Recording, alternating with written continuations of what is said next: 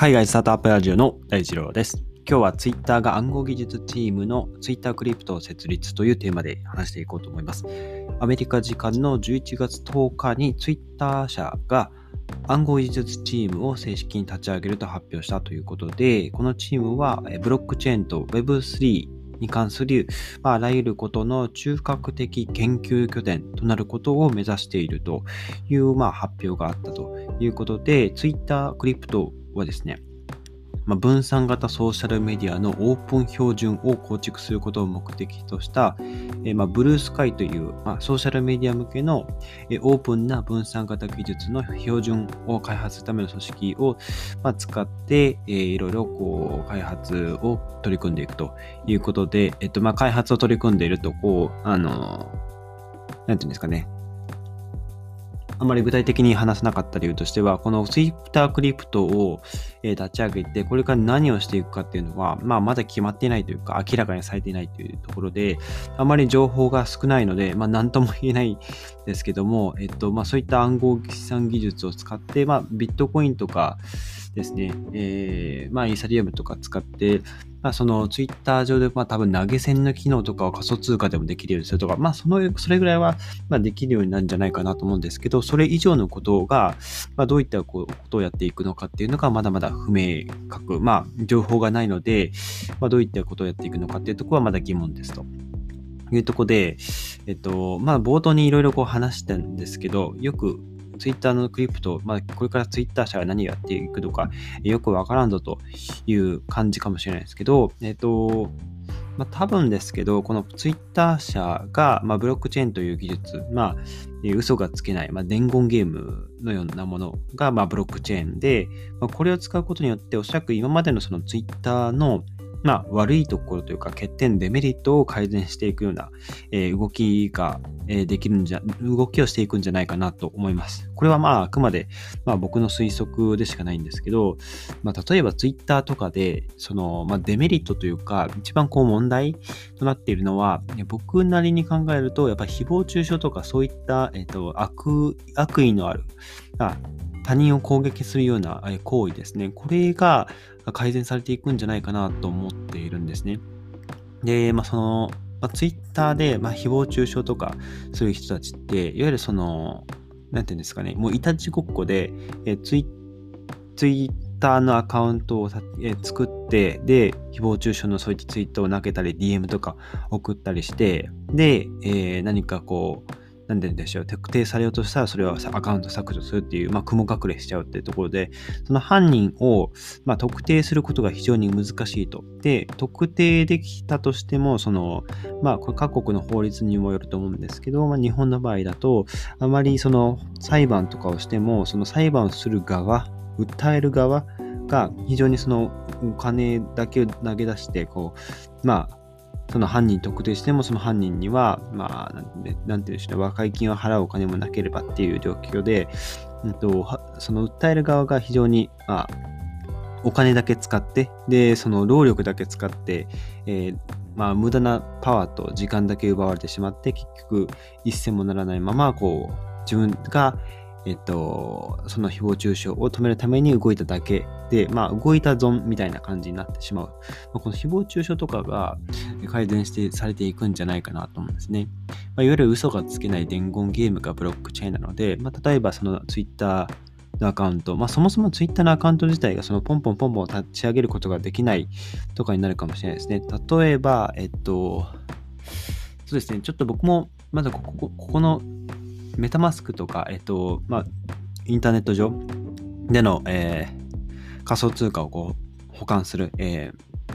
ー、お財布のことをメタマスクと言いますけど、まあ、その例えばメタマスクを使ってツイッターに接続するとかで、まあなんて言うんでしょう、そのツイッターのアカウントを何個も何個も立ち上げられないようにするとか、なんかそういった動きがされるんじゃないかなと思います。例えば、そうですね。今、ツイッターって電話番号とかと紐づいてはないと思うんですけど、何かしらそのアカウントを作って消して作って消してっていう行為自体が、まあ、できなくなるような仕組みをブロックチェーン使ってできるんじゃないかな、あの、していくんじゃないかなと思います。そこのまあ、誹謗中傷とかがどんどんなくなっていけば、もっとより良い、えー、インターネットの世界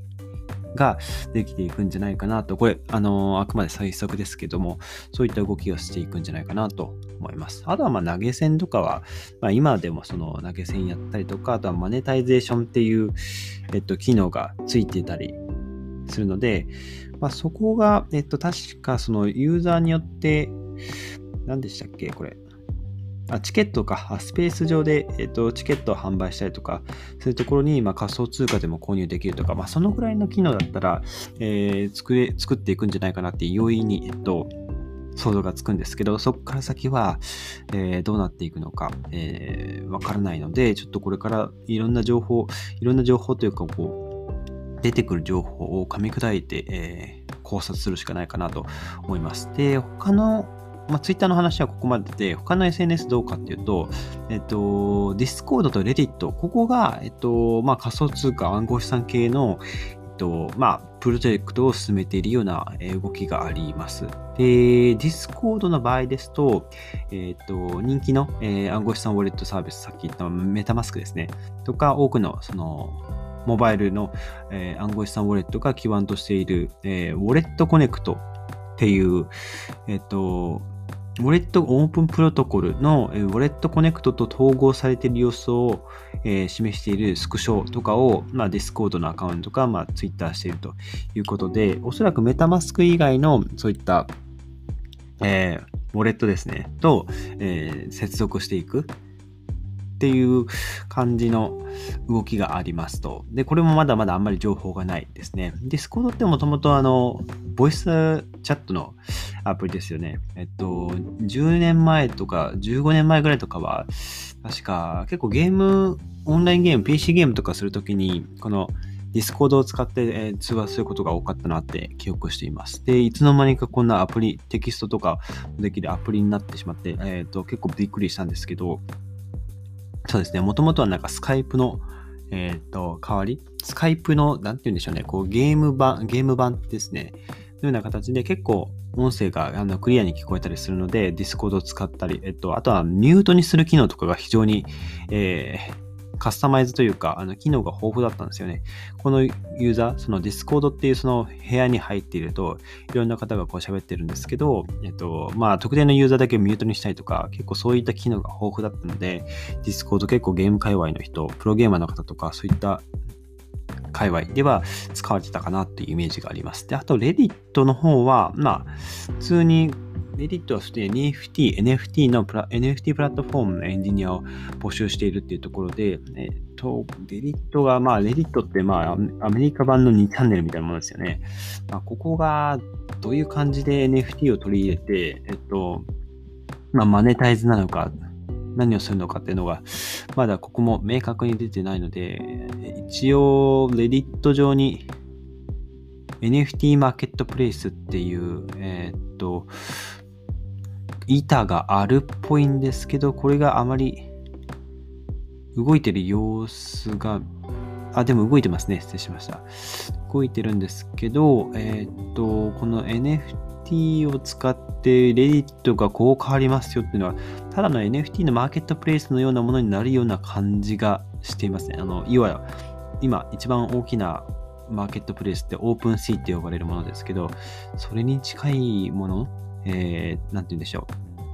OpenSea のようなものの、もののように NFT をこう売買しながらこうチャットをしていって、そこに掲示板ができてとか、まあ本当に足して2で割ったような感じ。NFT、えっ、ー、と、オープンシーとレディットが足して2で割ったような感じの、えー、ツールができていったりするのかなっていう、まあこれもすみません、ちょっとあくまで推測ですけど、はい。いろんな SNS 各社が、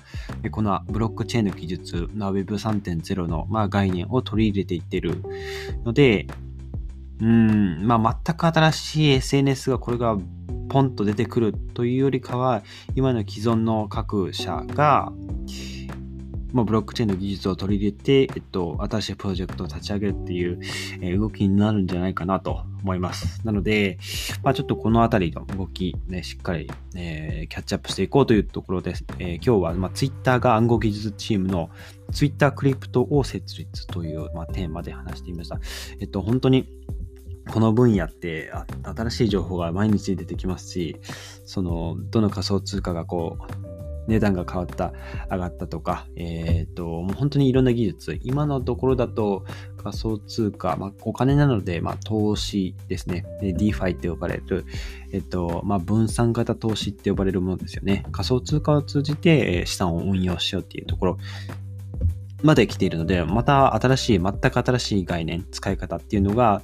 まあ出てくるのかなと。今のところだと、まあ、何かをこう決める投票権とか、えー、投票する、えー、意思決定をするってところに、まあ、仮想通貨とまあ似たような、まあ、トークンと呼ばれるものですよね。はい。まあそういったものが使われてたりするので、どういうことに使われるのかっていうのは、まあこれから、えっと、いろんな情報を入手していければなと思います。ということで、え今日は、えー、今日のエピソードですね、え役に立ったらいなと思ったら、ぜひフォローをよろしくお願いします。それでは皆さん素敵な一日をお過ごしください。また明日お会いしましょう。